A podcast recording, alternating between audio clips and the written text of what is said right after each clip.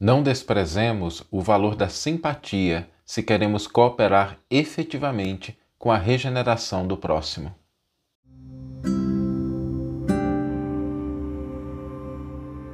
Você está ouvindo o podcast O Evangelho por Emmanuel, um podcast dedicado à interpretação e ao estudo da Boa Nova de Jesus através da contribuição do benfeitor Emmanuel. Hoje nós vamos trazer um tema para a nossa reflexão que é um tema desafiador, porque ele às vezes suscita muitas dúvidas. É o ensino de Jesus que convida-nos a caminhar a segunda milha quando alguém nos pede para caminhar uma milha. E quando nós pensamos no que significa essa segunda milha, lembramos-nos sempre que o Evangelho é um convite ao crescimento espiritual, ao desenvolvimento de valores da alma. E a segunda milha representa exatamente essa disposição da pessoa de crescer, de se desenvolver, de se aperfeiçoar, de se libertar de determinados vícios, equívocos. E quando há essa predisposição de caminhar a segunda milha, que representa esse crescimento espiritual, lembremos-nos que quando nós queremos colaborar efetivamente com a transformação, com a regeneração de alguém, nós não podemos utilizar determinadas estratégias, determinadas ferramentas, determinadas posturas.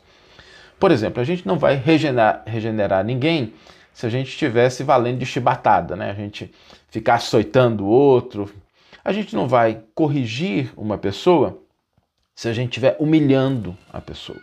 A gente não vai despertar a confiança de alguém ferindo essa pessoa ou agravando os problemas que ela tem. Então, quando a gente pensa nessa segunda milha, a primeira coisa que vem na nossa cabeça é coisas que nós não devemos considerar, porque caminhar junto com alguém pressupõe determinadas posturas, determinados comportamentos, determinadas atitudes.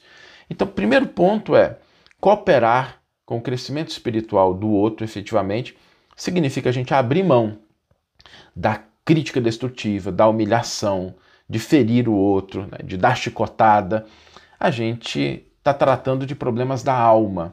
E quando a gente fala de problemas da alma, existe um, uma sementinha fundamental, que é a primeira coisa que deve ser colocada se nós queremos contribuir efetivamente, que é a semente da simpatia. Ser simpático ao outro.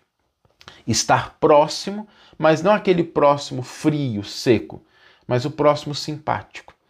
Caminhar junto com o outro, auxiliá-lo, significa a gente estar próximo dele com posturas de simpatia. O maior exemplo de todos foi, sem dúvida alguma, o de Jesus. Jesus, na condição espiritual que ele estava, ele veio ao nosso encontro. Imaginemos se Jesus, ao invés de vir ao nosso encontro, tivesse ficado lá no céu, né, no seu, na sua posição de espírito de luz, na sua tribuna de luz, simplesmente dando ordens à distância, falando, criticando.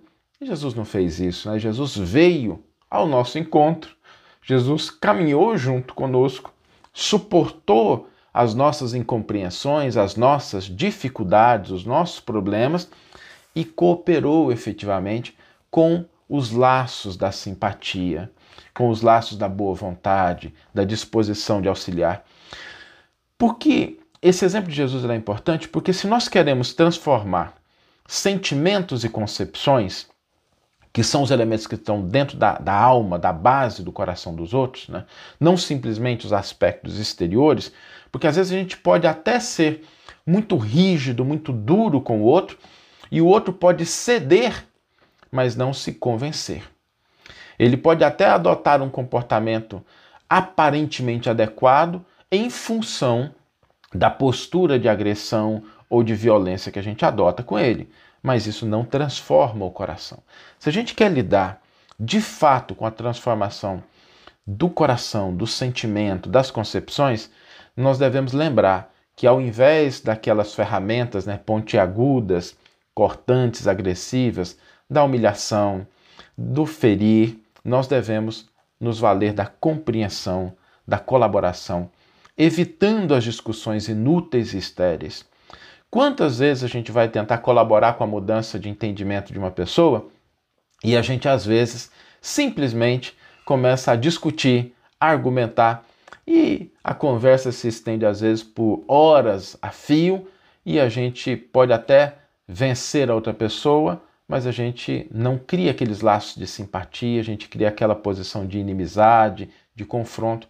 E isso não auxilia a transformação do sentimento, isso não auxilia a transformação da alma. Não significa que nós devemos ceder espaço da nossa vida, das nossas concepções, àquilo que representam os equívocos alheios. Mas se nós queremos efetivamente cooperar, lembremos que nós devemos compreender e colaborar. Não podemos agir superficialmente. Se a gente quer transformar legitimamente o outro, a gente deve comparecer com as ferramentas da cooperação, do entendimento. Eu me lembro sempre, quando a gente trata dessa temática, de que é preciso a gente construir pontes primeiro. Pontes de afeto, pontes de confiança, pontes de respeito. E às vezes, quando a gente para para escutar o outro, entender o que o outro está dizendo, compartilhar das dores pelas quais ele está passando, a gente começa a ter uma compreensão mais profunda dos mecanismos que levaram a determinados comportamentos e determinadas posturas. Quando a gente só fala, quando a gente só externaliza, sem a gente criar essas pontes de afeto, de confiança, a gente às vezes não entende, porque o outro pode ficar na defensiva. E para que a gente construa essas pontes, existe um tijolinho importante e uma argamassa. O tijolo é o tijolo da simpatia e a argamassa é a argamassa do sentimento. Que a gente possa entender que no processo de cooperação com o outro, a gente precisa ir ao encontro para que a gente compreenda quais são os elementos, estabelecer laços de afeto através da simpatia, da cooperação, laços de confiança, e aí então, tendo caminhado com a pessoa a segunda milha, a gente com certeza vai contribuir efetivamente com a transformação do outro. Essa é uma recomendação muito bonita do Cristo, porque nós às vezes temos dificuldades no campo da família, às vezes nas relações conjugais, com filhos. E o primeiro passo é esse, a gente construir essa ponte de simpatia. A gente quer ajudar? Então é o seguinte, vamos, vamos caminhar a segunda milha. E às vezes isso se constitui de tarefas simples. Estar ao lado da pessoa, escutar um pouco mais, falar um pouco menos. Depois das pontes construídas, nós podemos trafegar com mais segurança o ensino, a orientação, o direcionamento. Mas lembremos-nos de que para que a gente possa cooperar efetivamente com a regeneração, com a transformação do outro, nós não devemos nos valer de determinados elementos e lembrarmos da importância da simpatia e da compreensão. Vamos ler agora a íntegra do versículo e do comentário que inspiraram a nossa reflexão de hoje. O versículo está no Evangelho de Mateus, capítulo cinco, versículo quarenta e um, e trata da fala de Jesus, ao qual nós já nos referimos, que é: a quem te compelir caminhar uma milha, vai com ele duas.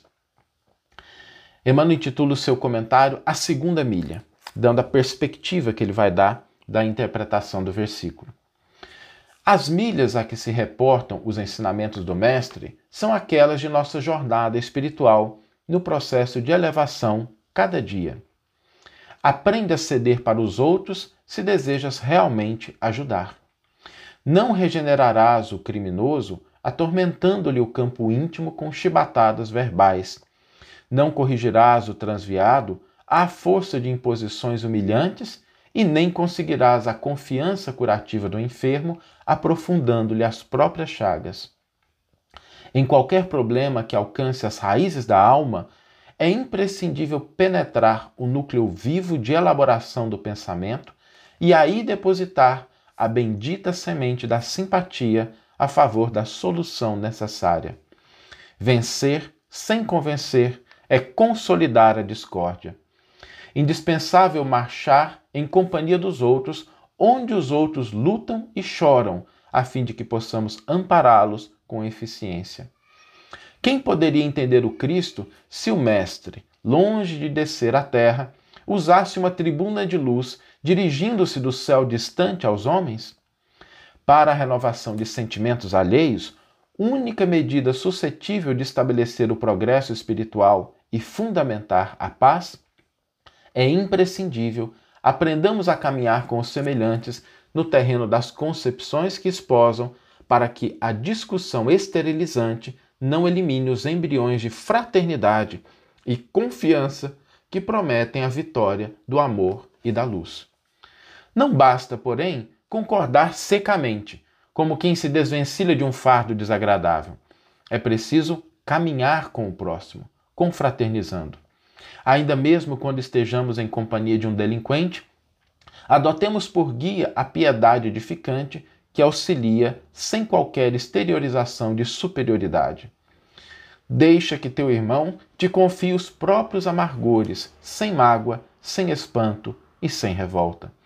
Estende as mãos seguras e bondosas aos que tombaram. Aprende a descer para ajudar, e então a tua voz será convenientemente ouvida, porque terás caminhado em benefício do companheiro ignorante, fraco, perturbado ou sofredor, aquela segunda milha das eternas lições. Que você tenha uma excelente manhã, uma excelente tarde ou uma excelente noite, e que possamos nos encontrar no próximo episódio. Um grande abraço e até lá!